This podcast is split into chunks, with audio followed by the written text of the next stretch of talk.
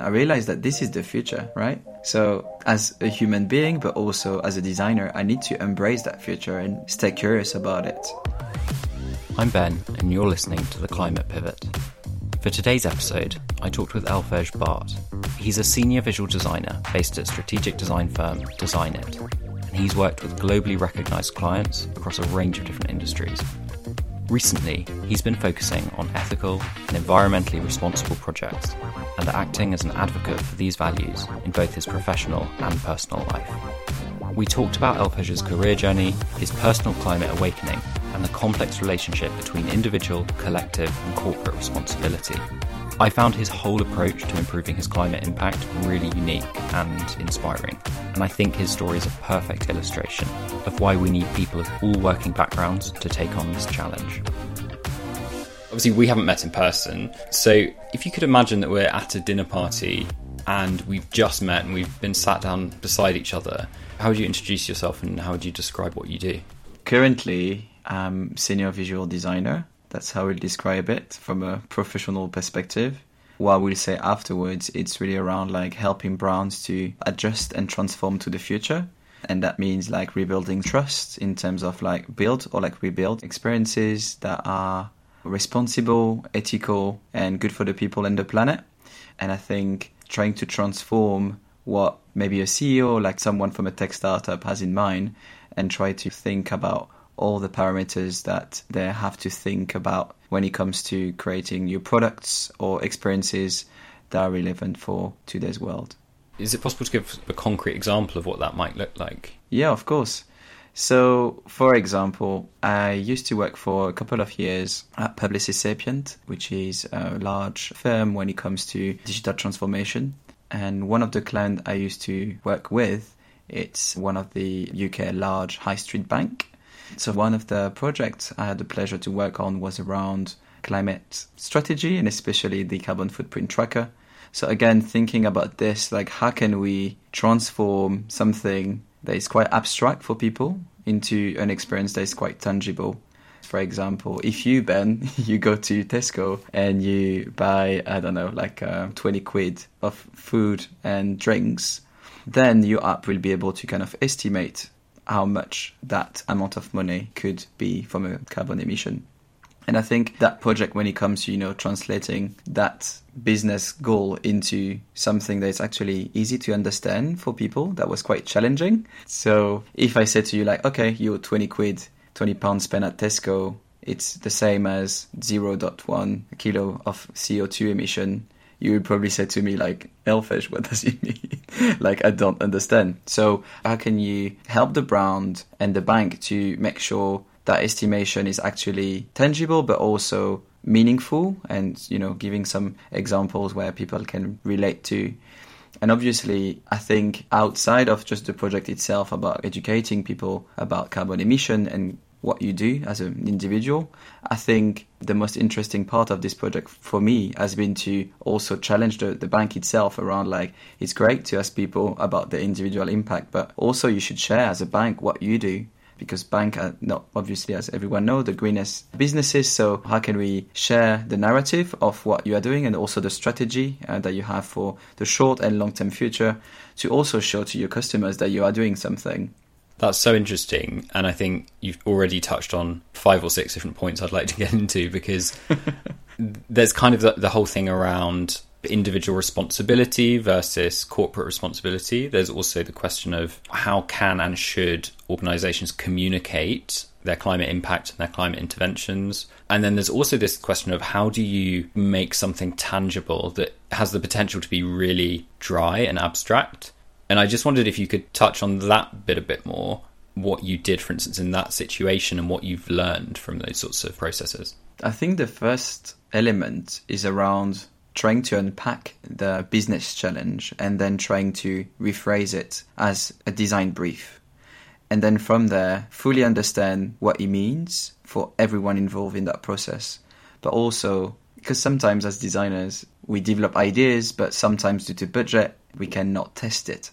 And thankfully, with this bank and, this project especially, we had resource to actually showcase examples of like prototypes that we created to kind of validate and also understand better how people felt about this. So that's the first point. I think test your ideas and see how people react. And throughout that research, it's been fascinating to see. I think we had like literally a large range of people from someone who was like really involved in climate action. So, for example, I remember exactly that this guy profile. He was saying like, "I'm vegan during the week. I'm doing X, Y, Z on my day to day. So why the bank should tell me something?" And on the opposite side, we had someone else who was not believing in climate change. So again, how can you make sure that the final experience that you create and the solution that you want to put forward kind of works for most of customers for them to to make sure the topic but also the tool itself resonates so throughout that, that research area of this the project I, I will say that the fascinating thing was around language so again what type of language you use and how do you make sure people understand which means that it could be someone living in the city or someone living very remotely. And how do you make sure that this resonates to most of the people? Then, obviously, testing those different prototypes, you realize that some of those ideas might not actually work. They might work from the business perspective, but not from the end user.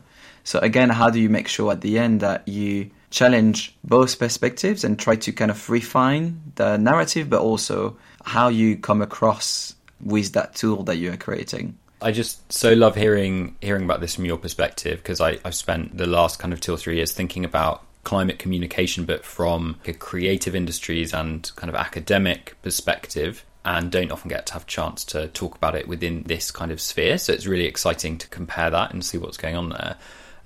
I wondered if we could talk a bit about design as your way into these questions. I just firstly would like to hear a bit about your kind of personal history with design. What was your way into it? What was your educational training or early career? Before design, I've studied economic and sociology with political option and also art. And I think this better understanding of the world we are in from all of those perspectives kind of also helped me throughout my career to understand how to create empathy with, for example, people from specific groups so I think it started from this, I will say from the human aspect of things. Then art has played an important part at the end of my 20s. And then pretty quickly, I think I've been kind of fascinated by the role of designers because designers obviously it's a very large panel of roles from architecture to fashion designer to digital designer to someone who are creating types signage like everything every aspect of our lives so i think in terms of creativity i found this field very inspiring and also helping you, I mean, asking you to keep yourself up to date with what's going on in the world from every angle. It could be from the cost of living to new technology and so on and so forth. So I grew up in the Champagne region in France, where I spent my first 20 years. Over there, I studied digital communication and also multimedia, which now we call digital. Yeah, I spent like three years studying all of this. And then I moved in London in 2014 for a personal reason to kind of learn English because my level was just not there. So, yeah, I've done an internship here, and my plan was to move back to France and move to Paris to do a master degree. But after a month in London, to be honest, so again, I was 2021. So you have to imagine I'm from a village as well, very countryside region. So for me, was like a big step in terms of scale, but also like level of inspiration. And pretty quickly, I was like, this city is gonna bring me so much in terms of obviously references from a design perspective, but also all the innovative aspects of what London has. So pretty quickly, I decided just to stay and see how it goes.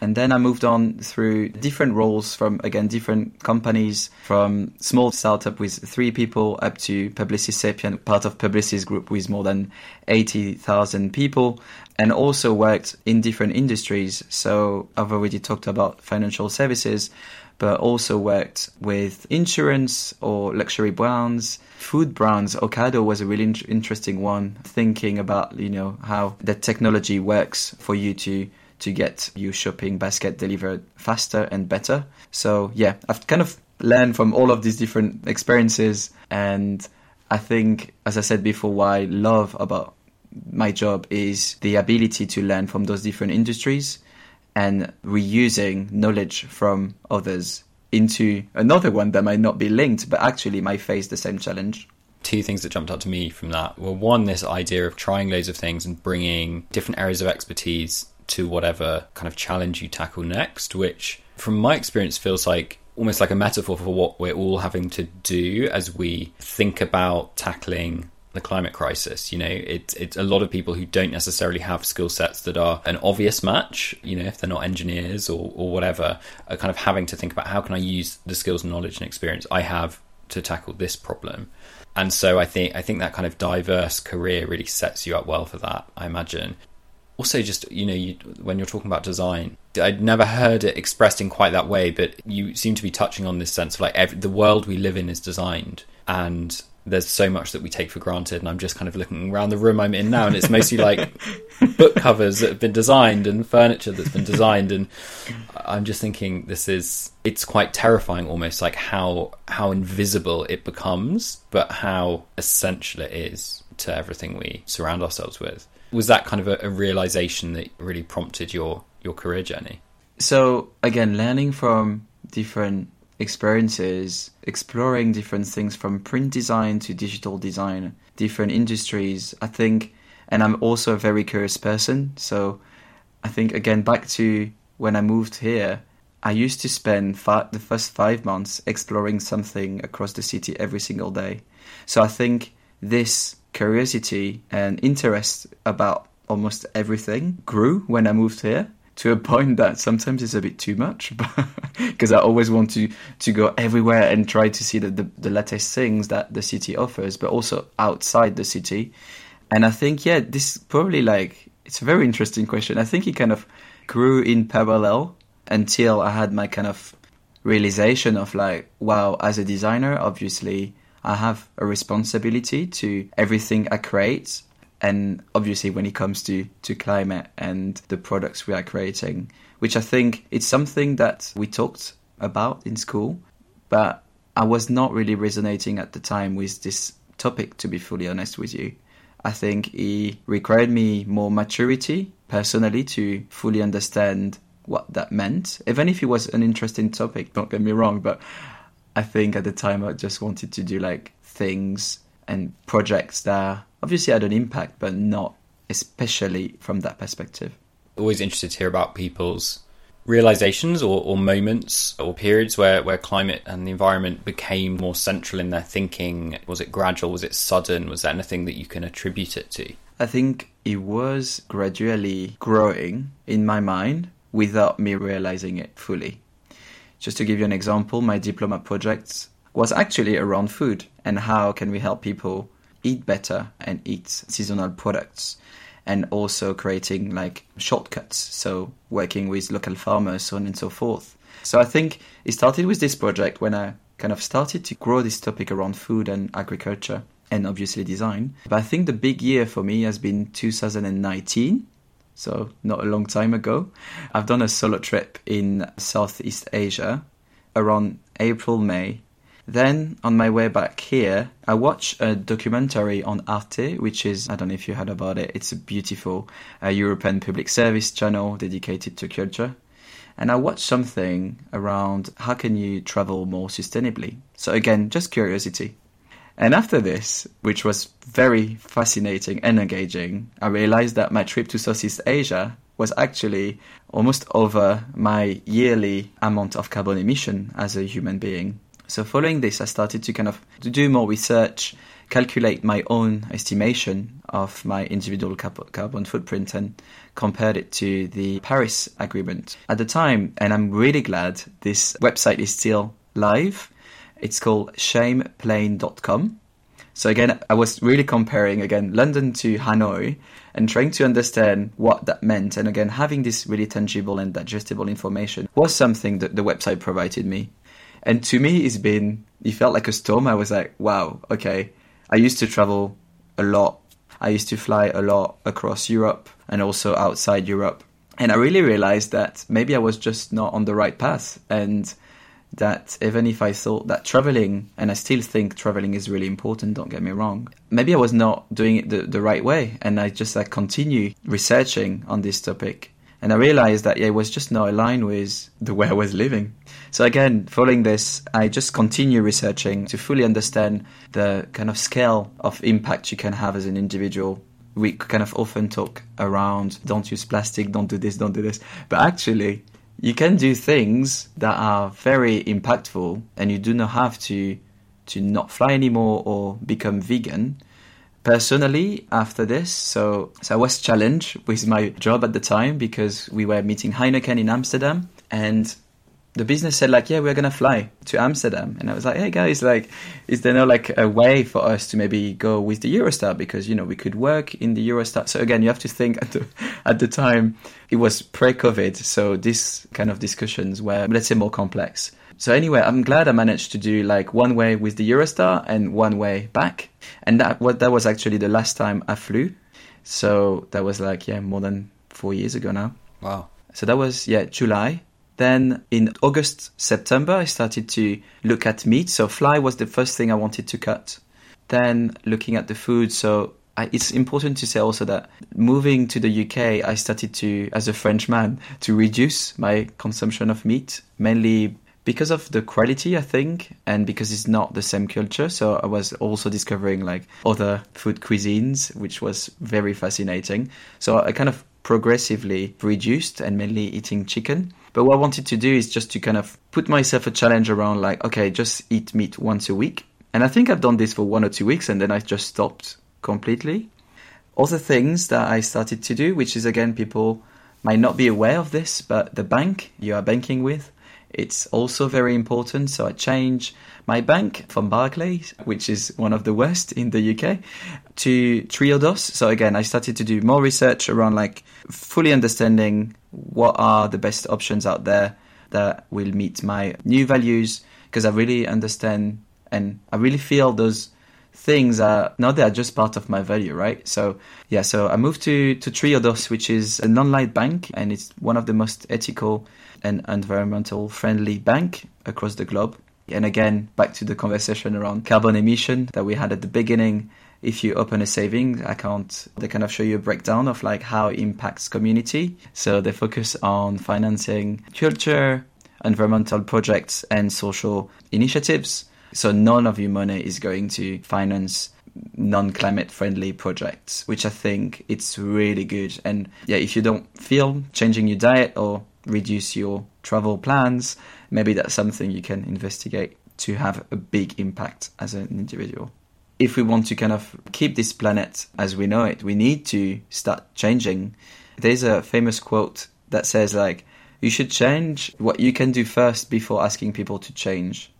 And I think this quote really helped me and still driving me through this kind of thought process. What I love about the story you've just told is that it feels like you approached the question of climate and your relation to it as a almost like a design challenge how can i a sort of understand and you described it in quite visual terms really your impact across these different areas and b actually intervene and kind of redesign your life around that. I wondered just on a personal level as you're making these changes did you experience resistance from people around you? Because i speak to a lot of people who feel that whether it's having to have their friends cook different food for them or suddenly having to say to your friend like actually I can't come to your birthday party in wherever because I've had my allocation of flights this year or I'm not flying or whatever it is. Yeah, have you felt any resistance from that? Great question and I'm glad you asked that question. I think when I started this thought process, I didn't know where I was going to. This kind of embracing the unknown. And then pretty quickly I realized that, yes, as you said, receiving a lot of resistance from people. But mainly, and that's why I think I'm really insisting on this, mainly because people don't know. And because they don't know, then they resist and they kind of continue saying what media or like what they heard around them, traditions or, you know, which again, from a human perspective, I'm guessing it's normal to kind of react. But also, I think to spark this idea of curiosity and actually listening attentively to someone, whatever they do. It could be like, yeah, all the examples you gave to understand, but mate, like, actually, why are you doing this? And again, fully listen to the answer. But yeah, I've been quite challenged and surprised from less friends, maybe, probably like more family. Some just don't understand, or some feel they're threatened to their own way of living. Which again is important, I think, to communicate that when you start doing those things, it's important to encourage people, but also to say that I'm not I mean, implicitly, I could challenge the way you are living, but who am I to tell you how to live? Like, I used to do exactly the things that you used to do. I used to eat meat all the time, to travel, as I said, like flying all over. So I don't think I have the responsibility to, to do this. However, I'm accountable to, to share the knowledge I've learned throughout that journey. So I think to me, I've been learning on the go. So working on this kind of agile approach for the past few years. And after those resistance, people it's, it's like you know then they adapt to those changes. You still have resistance don't get me wrong. But i think the magic about it is to see the ripple effect he had to friends family also colleagues. I think yeah this is definitely something again that i was not expecting. Some friends who now are like oh no i'm gonna travel by train instead of flying or like even like looking at the option or thinking about it which to me it's a huge victory or like a, the beginning of like a positive hope towards the future. But also from those challenging times, I will say, how this kind of transformed into something that was actually more nourishing. My sister, for example, she didn't ask me any questions. She was like, "Oh, you are annoying. Like, why are you doing this? Like, the the plane is still gonna go even if you are not here." She was just not understanding it, and she actually, it actually took her like three years to ask me so that was last summer. She was like, but actually, why are you doing this? And I had to explain for like a very big length of time all my journey. And she was like, ah, okay, like she thought it was just not that. She thought it was just like, oh, something that we'll try and, you know, maybe like stop at some point, which from my perspective was quite interesting to kind of hear from someone I, I really love and be like, no, but like this is actually something. It's a transformation, then, and like a, a process again. Less a transformation. I think I feel more aligned to who I am doing this than continuing after knowing what I've learned the way I used to live.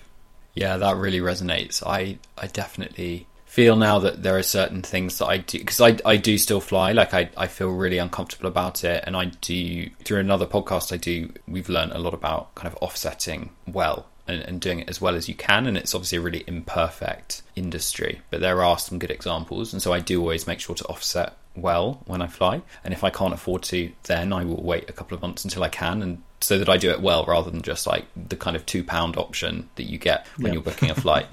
but I still, I still feel like I'm doing something that doesn't fully align with my values, and that is that is an odd feeling. But I, I loved what you said about kind of sharing your journey with people who are close to you because I think what it immediately does is it creates this kind of humility. If you share that story of like, yes, I'm on that journey and it is such a, you know, it's going to be a lifelong journey, that's so much more relatable and invites people into dialogue, which I think is is really powerful. Yeah, and thanks for sharing because yeah, I think it's also very inspiring to to hear other people's stories and even if back to what you said about tensions, I think now I will just not approach it the same way as I've approached it before. I think now I will say to people, what does it make you feel? Why are you reacting like this? And then try to unpack it. It's not easy. you, you're gonna have difficult conversations on the journey, but life is not easy. And again, you've got lots of books around this, like how can you unpack, like common sentences that people are gonna throw to you and try to answer them meaningfully and calmly because at the end of the day it's not a war. It's like we're all on the same boat and we're just trying to do our best.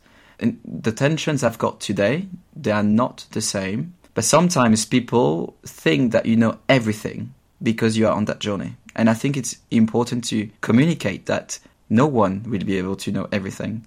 And as you rightly say it's a lifetime exploration so just also saying like I, I don't know, but we can do some research together and unpack this project. Why not? Like, you know, keep it open and interactive as much as possible. Definitely. Something I loved that you said a moment ago was about how, you know, making these changes in your life is almost you have a responsibility to model certain behaviors. I always say to people that the best reason to recycle, actually, in my view, is not the primary impact of that recycling because recycling is a really imperfect technology and you never quite know you know in any particular context how useful that's going to be. But what you're doing is showing people actually there are interventions you can take and you can be more mindful of the materials you use and the materials embedded in products you buy and so on. But yeah and I, I think to me what you've touched on really is that there's like a fine line maybe between individual responsibility collective corporate. I wonder if you could develop that a bit and tell me a bit more about your views on it Yes, of course. So back to what I said earlier around start by understanding yourself. Almost like as you, I think I really like the way you, put it. It's true that I'm approaching this journey as a design challenge. I never realized this, but you're totally right. and maybe that's why also I find this pretty exciting as a journey. And so I think the, the main challenge is you've got some limitation around like what can be your individual impact, right? And then usually you come across like those big stats that says just 100 companies are responsible for 71% of global emission. Or like carbon emissions of the richest 1% more than double the emission of the poorest half of humanity. And again, then you're like, oh, sure, like, oh, why should that bother? So I think you've got few things here. One is we all need to do something. Whoever you are wherever you are based. And I think especially in richest country due to the legacy we created in the past few decades. So then throughout my personal journey, I realized that, okay, I've got some limits. I can educate people around me and talk about these topics, but then to have a bigger impact, I felt like, okay, next level, almost like a, you know, a video game. Like, okay, I've done the first, the first game. The next level, it's that second scale, which is around business. This is when I started to work on projects that were a bit more aligned to those things. But it's worth also saying that before that journey, I used to work as a designer with clients that were not fully aligned to my values from an ethical perspective. And this is also when I started to realize as a designer that you you can have limits and you have the opportunity to say no to things which I think is important to remind people sometimes. And again, trying to unpack and learn. So I'm currently doing like more, more and more training to understand how you can transform businesses to a more um, circular or regenerative uh, model and help then clients to go throughout that journey from sustainability, to circularity, and regeneration. And back to what we said, unpack it very simply so it's easier for people to digest if someone says, right, my individual impact is less important than my business impact, so I'm focusing on my business rather than my personal, sure, great.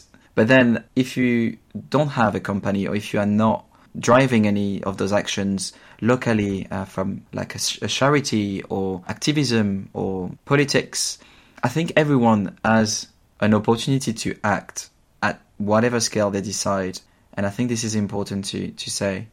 And again, I think like some really inspiring people are doing great work at local level. And then how can those actions can inspire other actions at bigger scales? I think that's fascinating. And sometimes I think it's really inspiring to look at other countries to see what they do. Some countries who have the lowest impact are still driving those meaningful things. So, for example, the Palau Pledge, I don't know if you heard about it.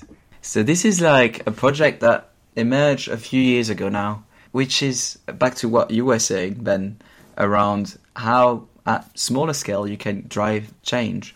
So this island, it's very famous for tourism, but as those very remote places, you can imagine that tourism and intense tourism can damage the land through plastic pollution, but also like noise and so on and so forth. So what they created is a very smart project connecting tourists, local authorities, and businesses.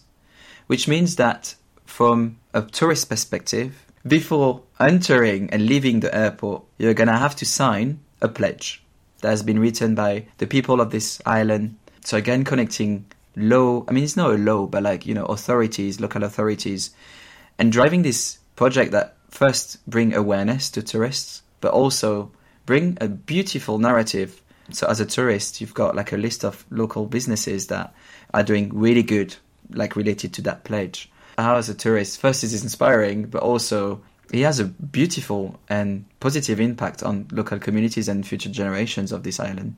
So yeah, that, that's a project I love sharing because I think it's touching so many things that are very important in those discussions when it comes to climate and engagement and you know meaningful work. Mm. The whole idea of, of getting people to pledge is a really simple way actually to start to nudge behavior. You're getting kind of buy-in really, and I think when people feel engaged and respected and like they're sharing in a responsibility, there's probably much less resistance you talked about this this personal awakening and you've you've touched on kind of this idea of like leveling going to the next level which is integrating yeah. this into your into your kind of professional life which I which I love and I think is is quite similar to the way I think about this as well. So I could really see that when you described it. Could you talk to me about like the first kind of few months of thinking okay this is now this is now a career goal or a career value as well as a personal one? I think pretty quickly when I started to learn I realized that this is the future right so as a human being, but also as a designer, I need to embrace that future and, you know, fully understand it and stay curious about it. Then once you kind of reach the level one of your individual impact, then I was like, sure, I mean, I've got the ability through my role to actually act and do positive impact and drive further conversations and, you know, positive change. And my industry, like as an industry, we have to because it's estimated that 80% of all product related environmental impacts are determined at the design phase of a product. Wow. As designers, we've got the opportunity to pick whatever we're going to use from a material perspective to a platform, so on and so forth. So we are accountable for these choices. What did it look like practically when you started when you went to level two, what did you do? What did I do? Start to learn more from a business perspective because I kind of thought that I had like great foundations from an individual aspect. So I guess that's the first one. You kind of wider your horizons and understand at company level. Then is to have those conversations with your clients, with your colleagues, and drive them because otherwise they might not happen. And this is again something I'm doing currently in my new job. Not so new now. We started to have a team in London and try to be connected with the sustainability team of Designit to again like see what we can do. And what i'm trying to do currently is to drive those new leads. So that means that once you understand better how that works then how can you get that job coming to you? So i'm trying to help uh, business developers to maybe contact some specific businesses, but also like reviving existing collaborations because this topic is touching every industry at different levels. If you think about the food industry, for example, they are going to be impacted by it from a resource scarcity and the changing of the seasons and the access to water. But also, if you just think about what we've seen in the past few years around the, the price of electricity and the cost of living, this is impacting every industry. So again, how can you drive those conversations meaningfully using what's going on right now? And maybe another element that will be worth sharing now is a design residency that the company I'm working at launch, which is around do no harm, which is something that is not used at the minute widely in the design industry. And we had an international focus group of a few people from, again, different roles, so not only designers, and try to think how we can apply this principle of do no harm, which is much more a sustainable angle rather than circular or regenerative, just to kind of put this on a scale of the journey of, of a green st- strategy. And again, like we had to go through different topics, talking through the different lenses that we just discussed, Ben, like from individual communities, businesses, and ecosystems, and how throughout all the projects you do, you can challenge these and you can have an impact and you can harm people. So this project also in this residency has been phenomenal for me to learn more again. so yeah, I think this is my work in progress journey of number two.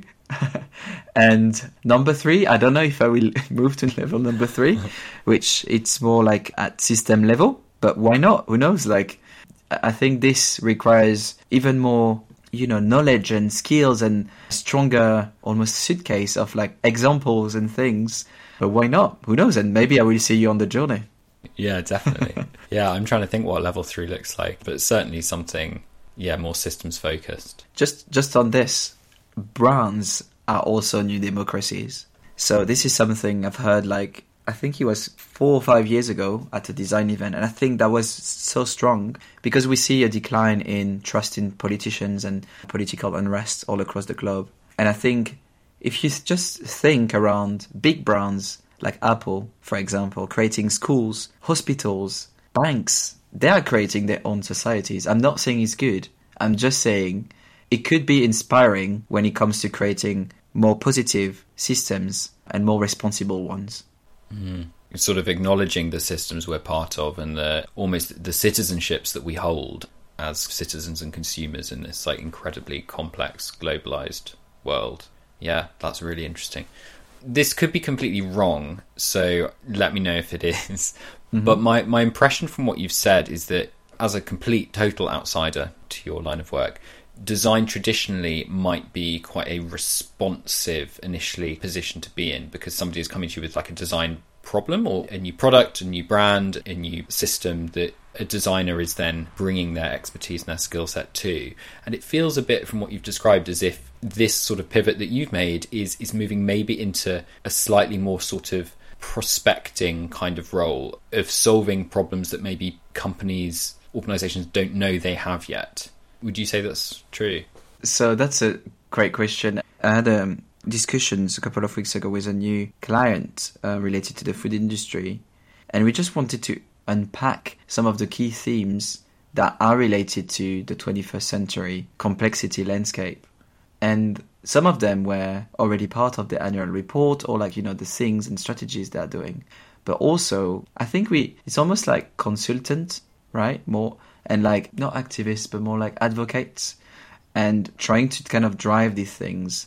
And I think to go back to what you said about design as an industry, everything we do is to create things. So and everything you create emits at some point. And what I've been learning, for example, because I'm mainly focusing right now on the digital industry, is the emission of this industry are just crazy. Currently, it's like 4% of the worldwide CO2 emissions.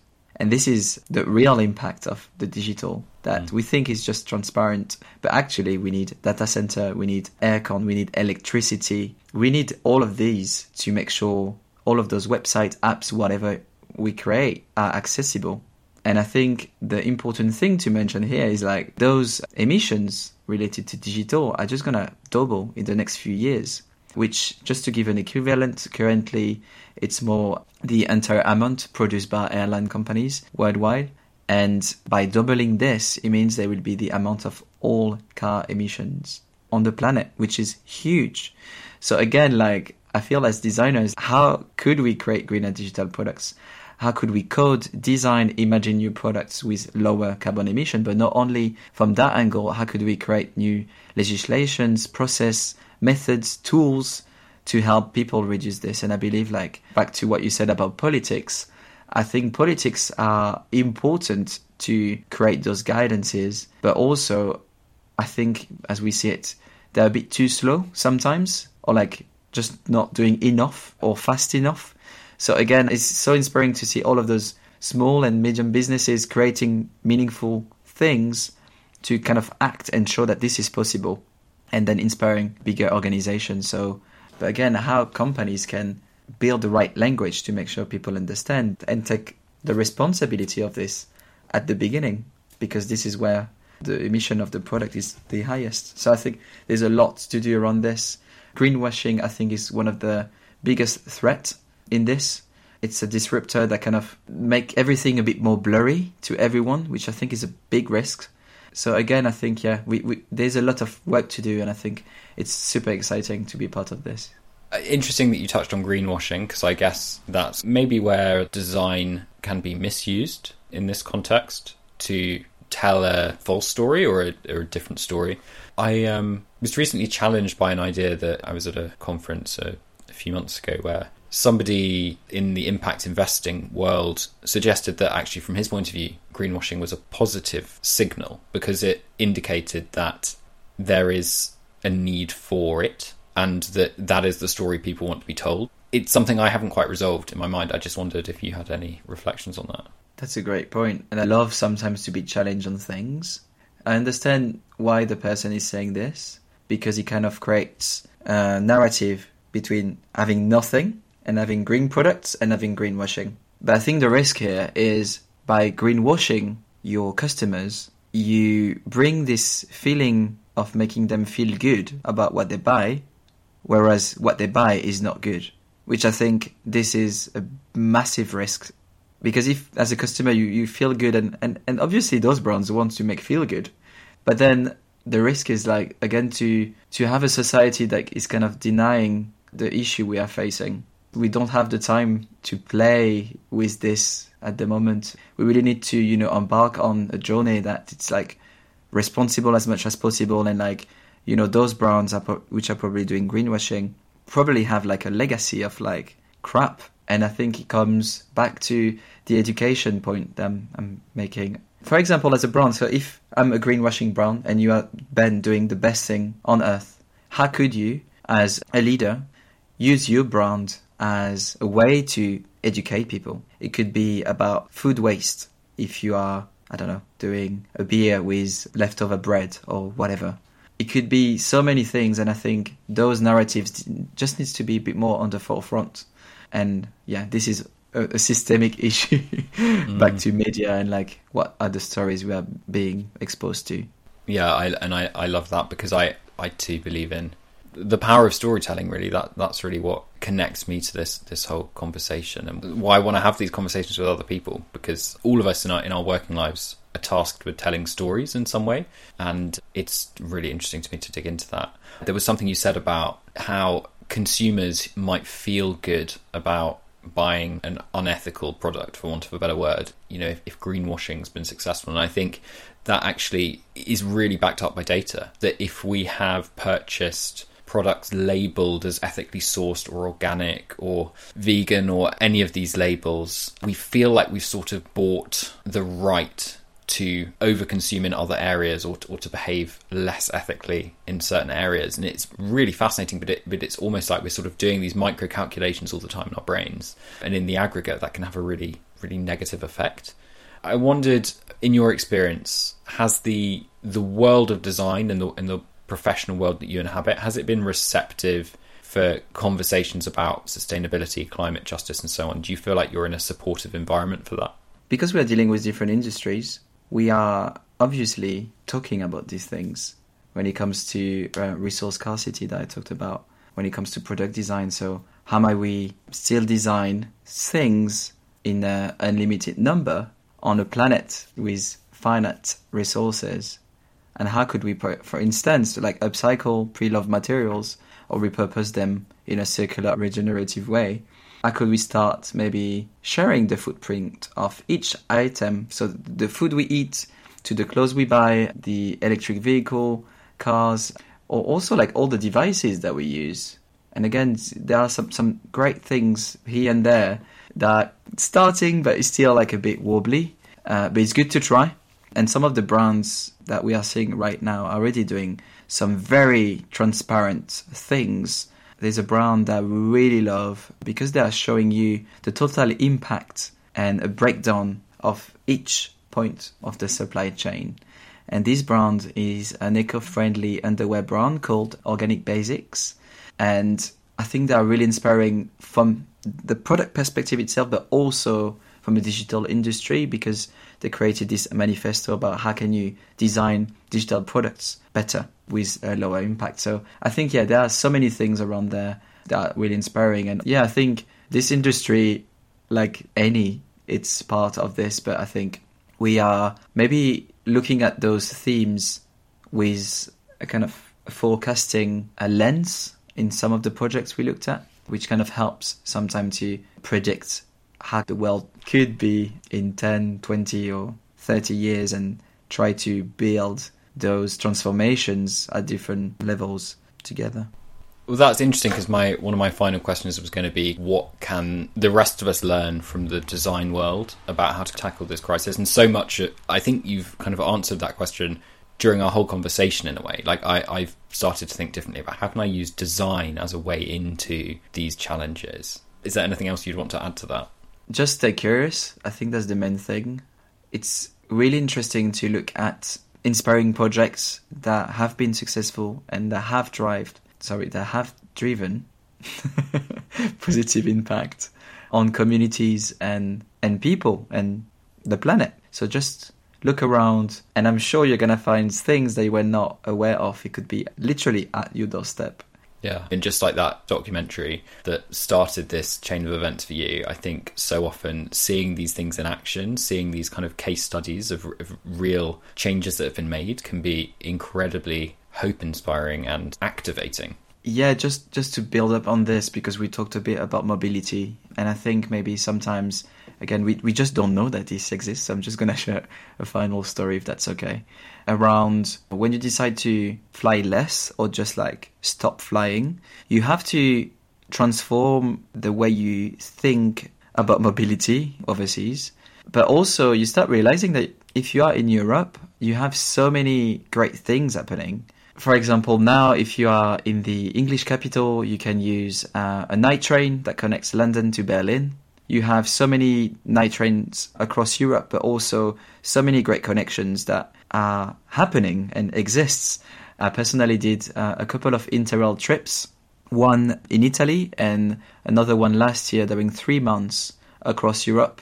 And again, like to some people and they kind of respond what you, you were saying initially about not resistance but like and you can answer people questions but actually i met friends just using trains to palermo or in sicily or athens so it's it's possible it just requires more time and you have to kind of rethink the way you travel but it's it's definitely possible and i think same if you are, for example, in the UK, uh, you've got two night trains in this beautiful country which connect you from the capital to Scotland or Cornwall, which I recently been to, and it's it's fantastic. You just like leave Friday after work, you go to Paddington Station, and the following morning at eight o'clock, you are just walking by the sea, and this is just phenomenal. And yeah so you you have things happening and sometimes by just like staying curious and look at uh, options uh, available to you yeah you, another narrative is possible 100% i think time is obviously a key part of it but you meet people who want to have conversations when you're on a train which you don't on planes. You see the the places between which is where things happen. It's where stories happen. And it, it's just such a more invigorating form of travel if you if you have the privilege of the time to do it i think. Yeah, that really resonates with me. The final kind of official question I wanted to ask was I wanted to know what your hopes and ambitions are for your career over the coming years. If if you even have that mindset, you don't need to. But how are you kind of thinking about the future? Yeah, so I think my ambition is to continue learning and growing in the field of responsible and regenerative design. As I mentioned before, I'm doing a, a few trainings. I've done two uh, recently, and I'm currently doing one created by the inspiring Laura Storm about regenerative leadership, which is very fascinating. A lot of yeah, mind blowing facts and tools and things, which is um, super exciting.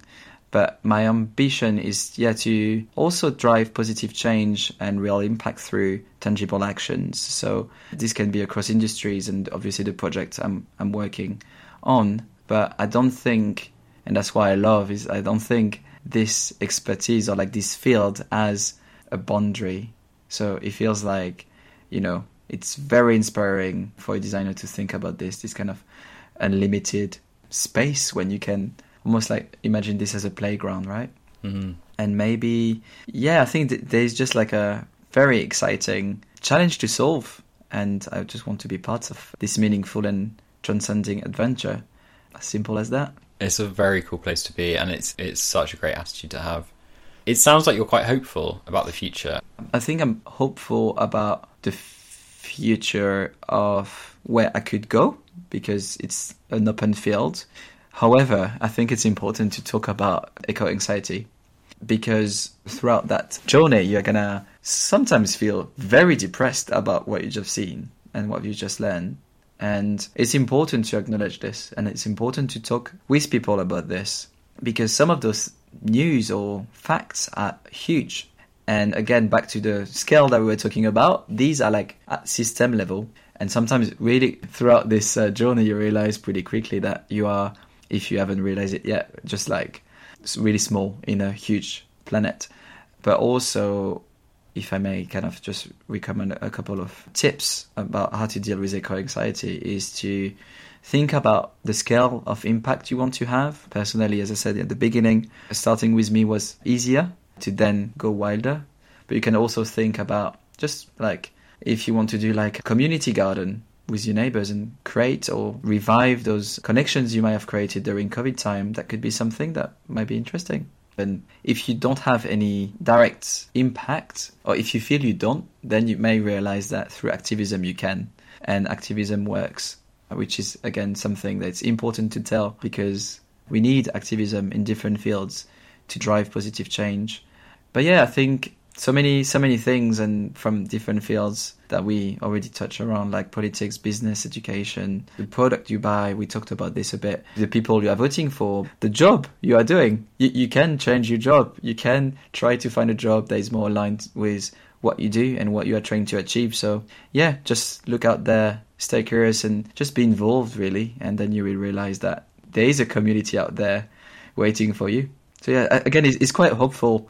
Sorry, I'm I'm quite a positive person. I have to say.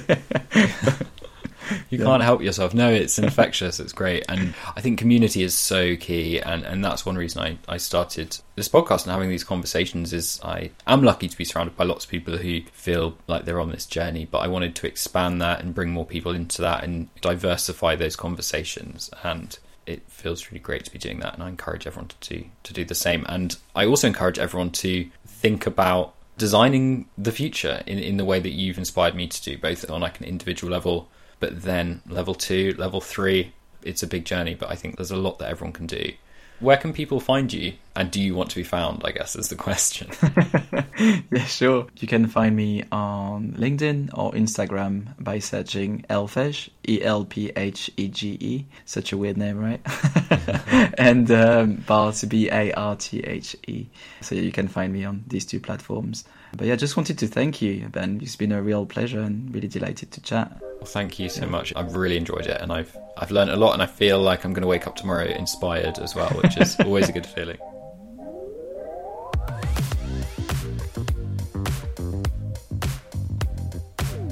Thanks so much for listening to the Climate Pivot. If you've enjoyed the show and found it useful, I could ask you to leave it a five star review, subscribe, or donate to the Ko-fi link in this episode's show notes. But if I'm honest, there's one thing I'd really love for you to do. I'd be grateful if you could recommend this podcast to two friends who you think it might benefit, who might be at the beginning of their own climate pivots or wondering how and where to begin. I'll be back with another episode soon. In the meantime, take care of yourself, others, and the planet, and good luck with your climate pivot.